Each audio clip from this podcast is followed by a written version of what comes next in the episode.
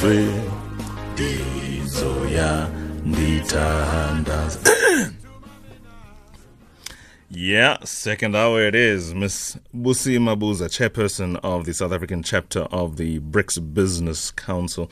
Good evening, ma'am. Thank you for joining us on Hashtag Business on Wednesday on SAFM.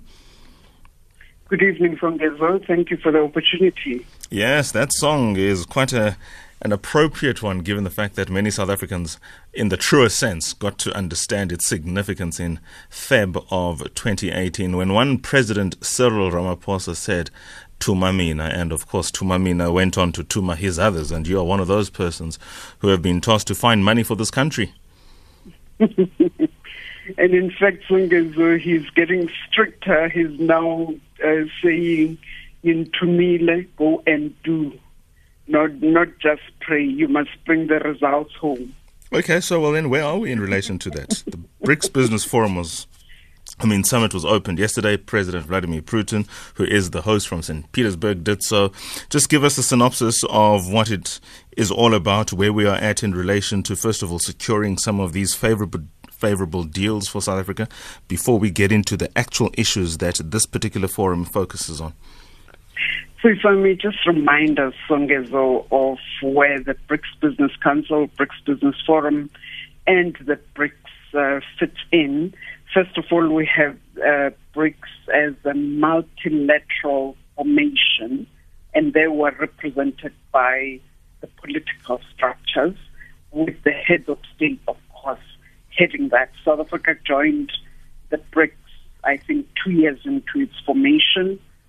And in 2013, when South Africa first hosted the BRICS partners in Durban, the BRICS Business Council was launched because there was recognition that the heads of state and the politicians were having conversations, but those politics needed to be coupled with what is happening in the economy, and therefore business needed to be brought onto the table.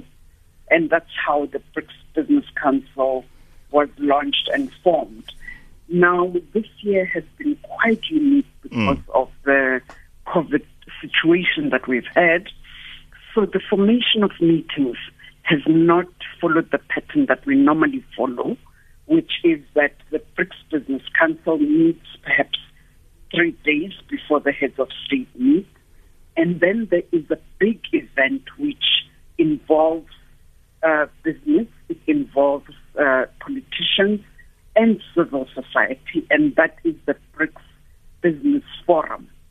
That normally happens on the eve of the BRICS Summit, which is where the presidents then take the input that comes through from these structures and synthesize it, and then they release a declaration.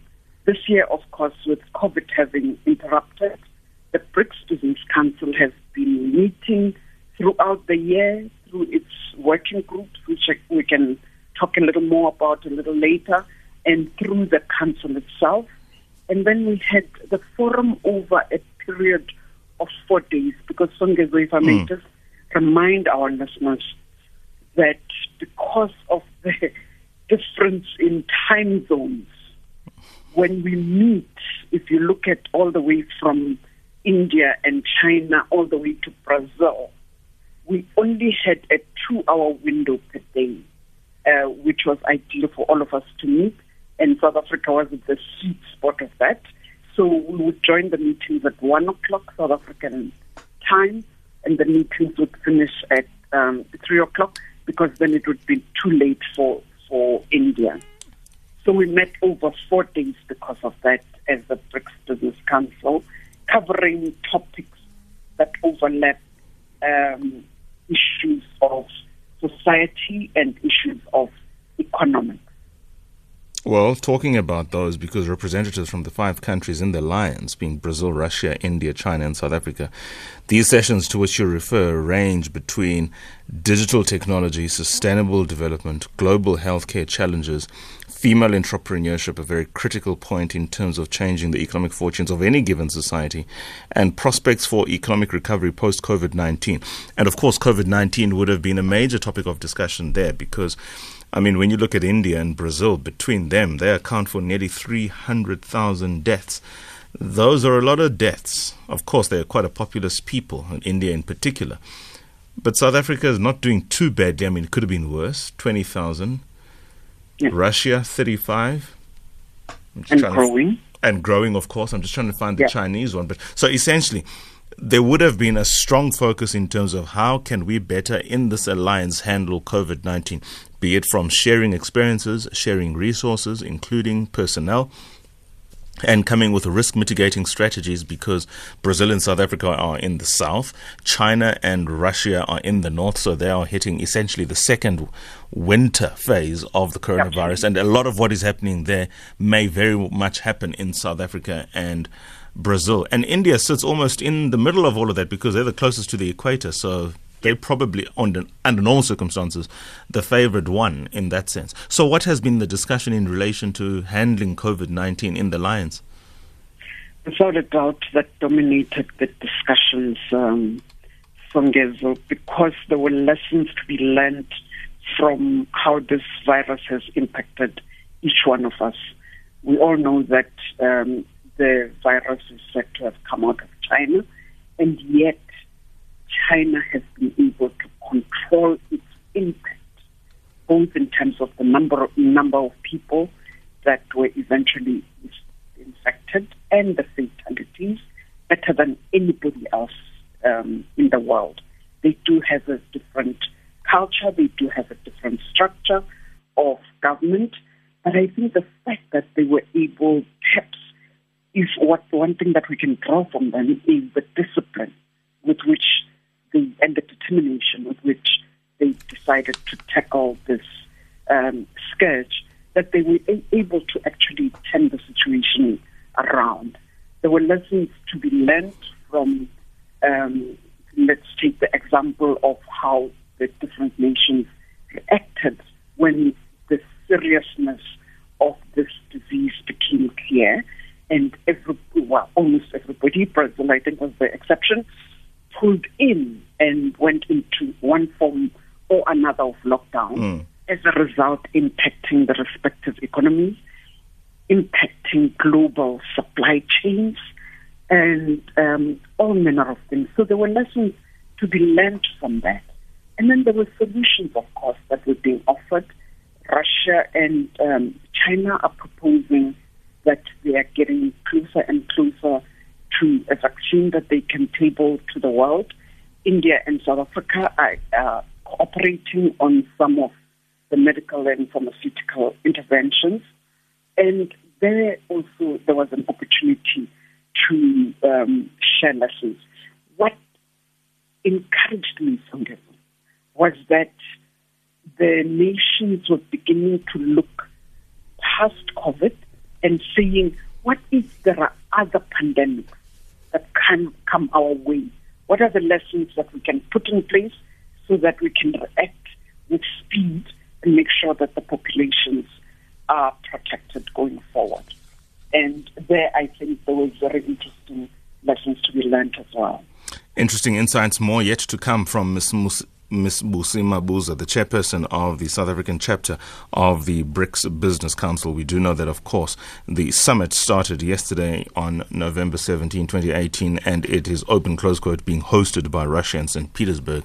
But all the respective presidents are in their respective countries, and we all know why, COVID-19. BRICS accounts for 42% of the world's population, so you can be very sure they are a major multilateral body. Your thoughts, calls, and comments are most appreciated after the break. 011 714 2006. What would you like to see South Africa achieve from its membership of BRICS, and specifically how would you want South Africa to move on post-COVID-19 as a major player in the multilateral platform through especially BRICS, which is a migration from global West or Global North to Global East or Global South. The conversation continues after the break.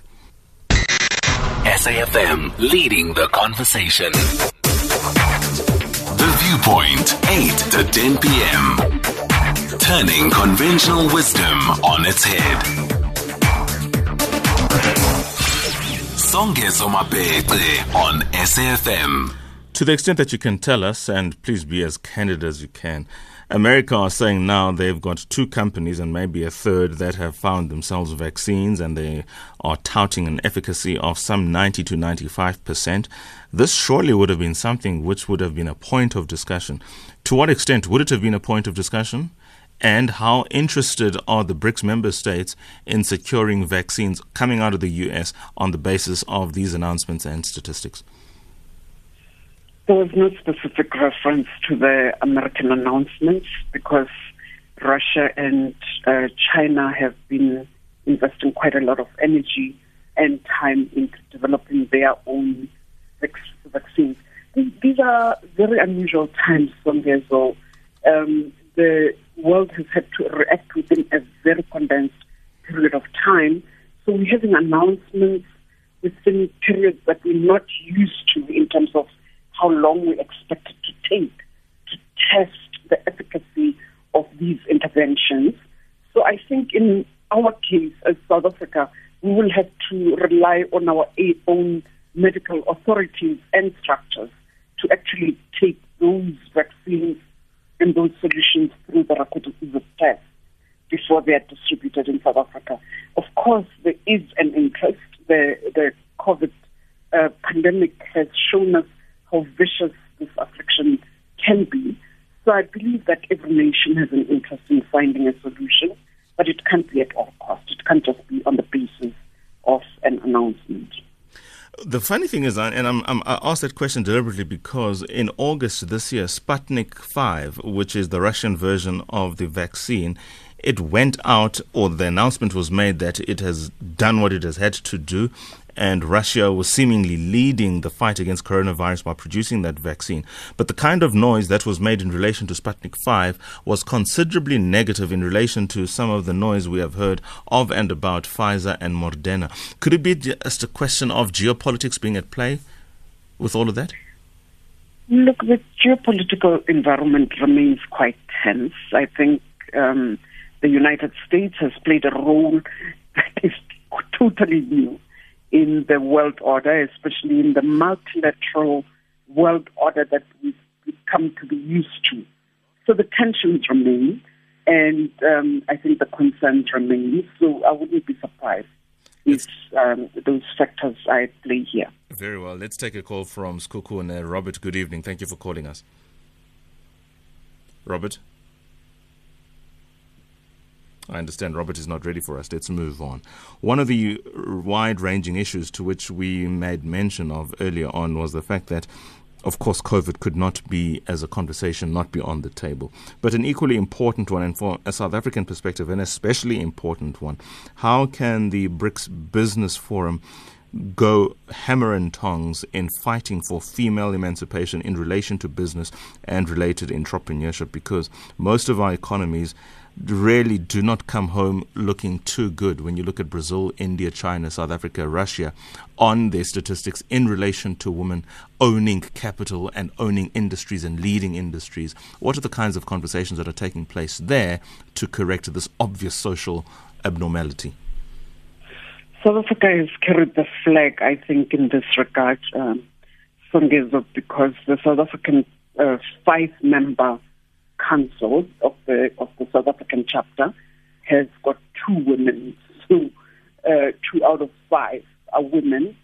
And there have been conversations in the past about the inclusion of women at the table when it comes to the BRICS Business Council.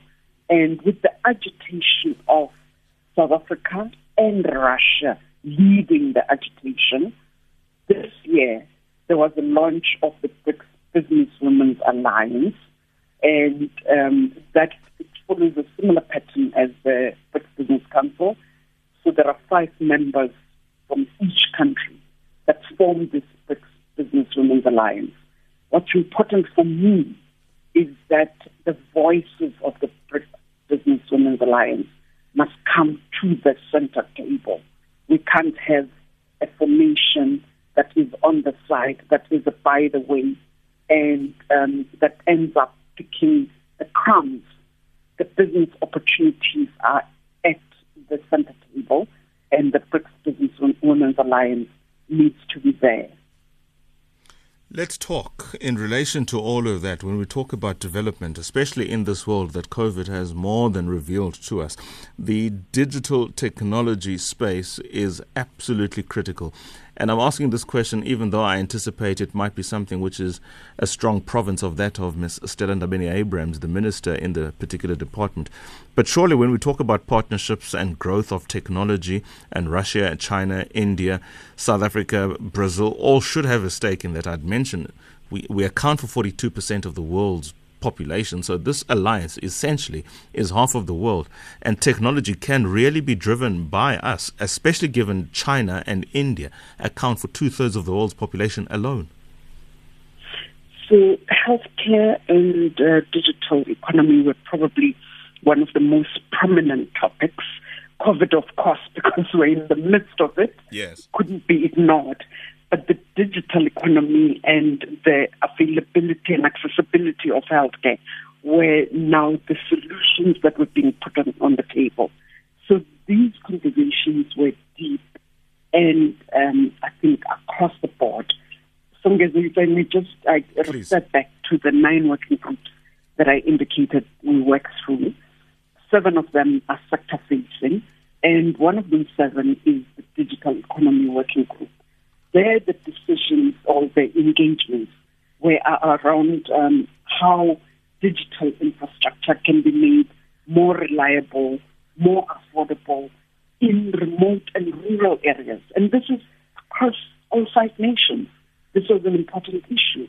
Digital literacy, I believe that South Africa has a bit of catch-up work to do and skills development in that regard. The promotion of national e-commerce platforms and, standards for the digital economy, all of these, and what technologies are available for small and medium enterprises. These were important economies. Everybody realized that all of a sudden we couldn't survive without digital technology under COVID. And those of us who are slightly more privileged, therefore continued in some ways. And those of us who are not as privileged and do not have the access to the digital economy were therefore even further disadvantaged. And we know that this has impacted not just adults and professionals and people who were in the work environment, but it's impacted young children at schools. There were young children who were able to be in Zoom classes, and there were children who didn't have that access. So this is a very big topic.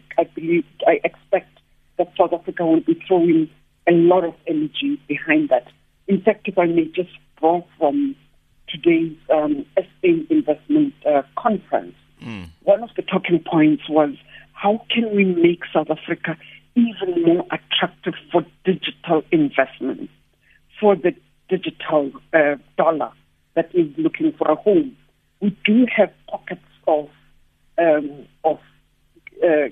entrepreneurship and innovation that are happening in the Western Cape and right here in Gauteng, and those need to be supported with the adequate financing. And I think we need to actually throw the net even wider and reach out to the other provinces as well. I expect that the BRICS Business Council will be supporting whatever relevant structures in doing that. You have a standing invitation then, Ms. Mabuza, to come back and tell us of the progress, not just from the summit itself, but also the work and now that's going to be taking place in the silos of the working groups, and specifically how South Africans can participate in this most wonderful and big forum, that is the BRICS Business Forum. Chairperson then of the South African chapter of the BRICS Business Council, Ms. Busi Mabuza, thanking her for her time in giving us a sense as to what's happening on the globe, specifically the multilateral platform that is Brazil, Russia, India, China and South Africa. Good evening, everybody.